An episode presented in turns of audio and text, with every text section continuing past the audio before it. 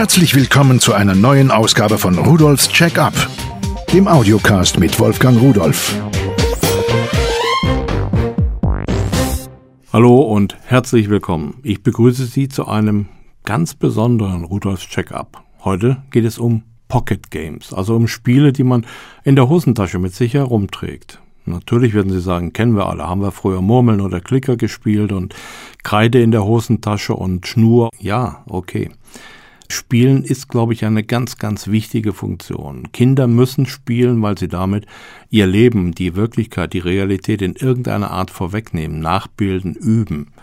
Und auch die Erwachsenen spielen ja. Die spielen Karten, die spielen Golf, die spielen mit vielen Dingen. Spielen gehört zum Menschsein dazu. Und Spielen gehört auch zum Lernen dazu, weil man spielerisch Erfahrungen sammeln kann.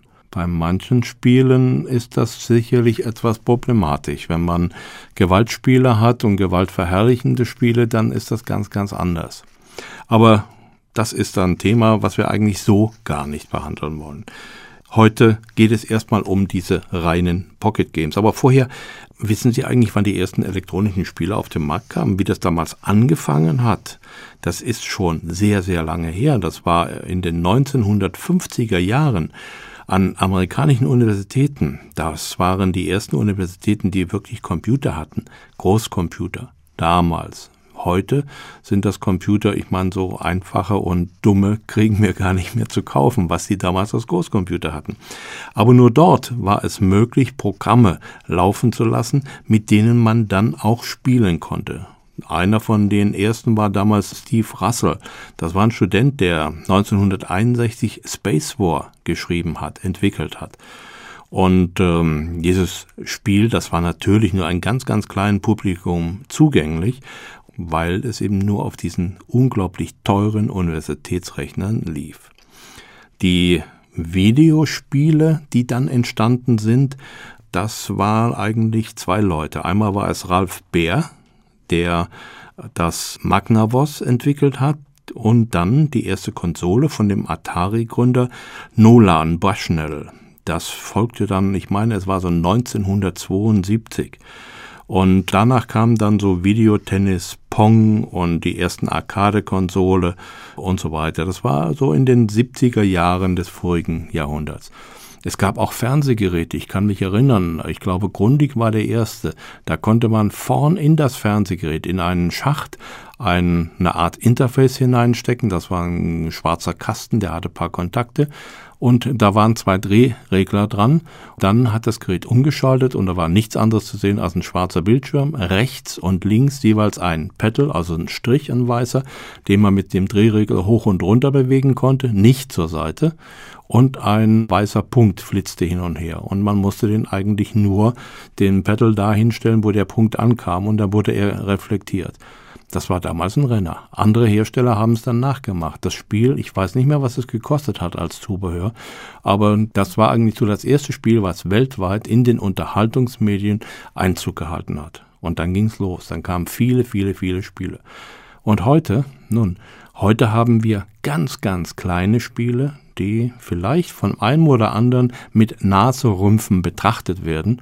Aber heimlich spielen doch viele Leute. Und wenn man sowas liegen lässt und sieht, wie viele dann anfangen, daran rumzudatteln und dann, sobald sie beobachtet werden, das wieder weglegen, dann weiß man, Spielen gehört zum Menschsein einfach dazu. Ich will Ihnen mal 4 dieser kleinen Pocket Games vorstellen, die sehr, sehr, sehr preiswert sind, die bestimmt eine Zeit lang Spaß machen. Und wenn sie keinen Spaß mehr machen, dann geben sie die ihren Kindern. Die haben mehr Spaß dran als sie.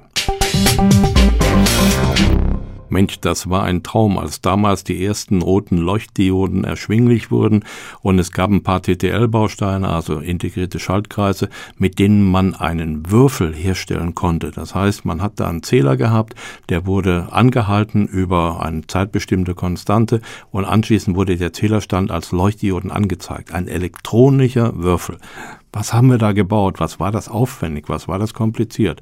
Naja, heute kann jeder Elektronikfreak sich für 2,90 € einen solchen Würfel kaufen oder im Doppelpack für 4,90 €. Der ist ein bisschen größer als ein normaler Würfel und wenn er mal kurz auf den Tisch aufgestoßen wird, dann hört sich das so an.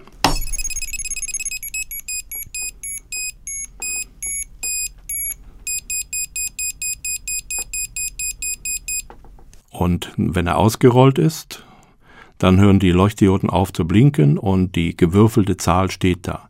Fuschen kann man nicht mehr dabei und naja, Spaß macht es schon, auch wenn der eine oder andere sicherlich sagt, ich würfel nach wie vor lieber mit richtigen Würfeln.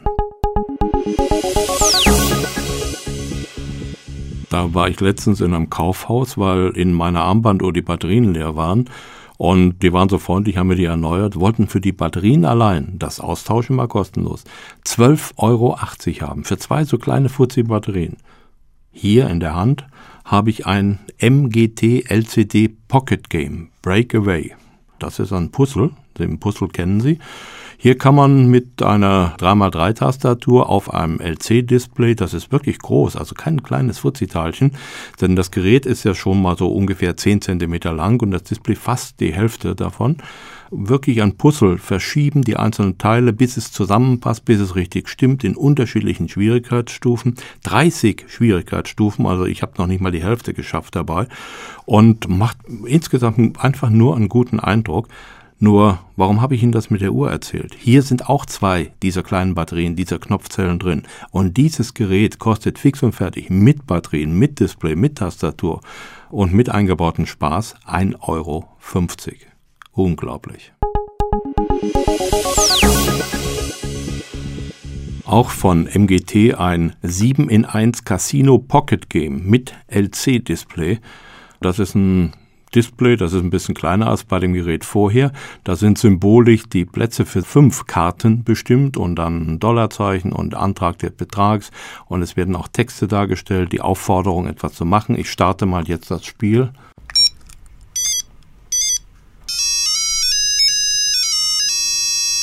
So, und jetzt kann ich setzen und Karten geben. So, Runde gewonnen. Ein solches Spiel, er kann 7 der bekanntesten Spiele eigentlich, Poker, Baccarat, Blackjack und so weiter. Das kann ich auswählen und kann dann da in der Ecke sitzen, vor mich hin datteln. Auch hier wieder, muss ich ganz ehrlich sagen, der Preis für mich, das Unglaubliche, die Elektronik da drin, ein Gehäuse, ein Display, die Batterien und so weiter, eine Anleitung, eine Verpackung. Auch wenn das vielleicht einzeln nicht viel wert ist, so eine Anleitung und Verpackung, aber 1,90 € für das komplette Ding. Ich denke mir, wenn Sie irgendwo auf den Bus warten oder irgendwo rumsitzen müssen, in der Arztpraxis oder sonst wo, den Sound kann man ja ausschalten. Dann macht es mit Sicherheit mehr Spaß, irgendwie rumzudatteln, als in der Welt herumzugucken und sich über andere Leute zu ärgern. So, und das letzte Gerät, mit dem ich die letzten Tage so rumgedattelt habe, immer dann, wenn gerade mal ein bisschen Zeit war, wenn ich irgendwo rumgesessen habe, warten musste oder nichts anderes zu tun hatte, weil war eben in der Hosentasche und war immer dabei. Das ist eine Spielkonsole Style mit 12 vorinstallierten Spielen. Diese Spielkonsole, die ist ungefähr 10 cm breit und hat ein 2,5 Zoll Farbdisplay. Macht also einen sehr, sehr guten Eindruck. Die Auflösung 320 × 240 Pixel, das ist also das, was noch vor 2-3 Jahren die Telefone maximal hatten.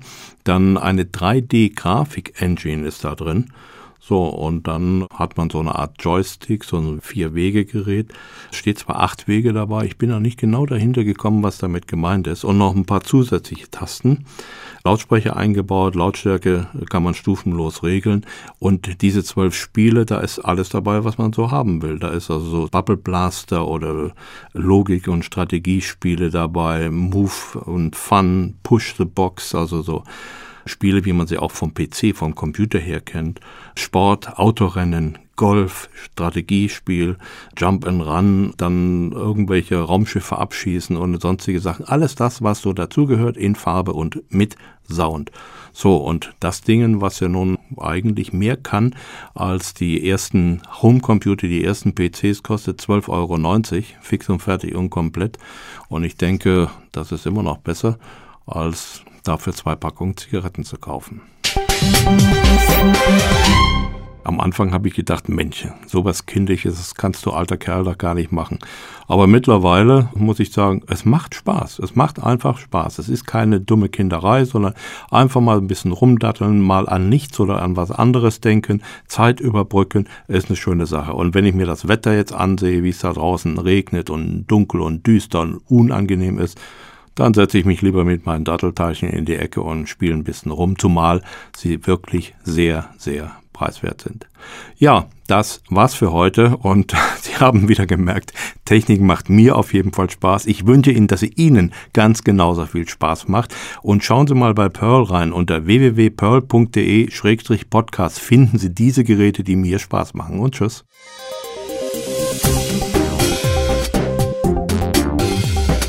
Das war Rudolfs Check-up, der Audiocast mit Wolfgang Rudolf.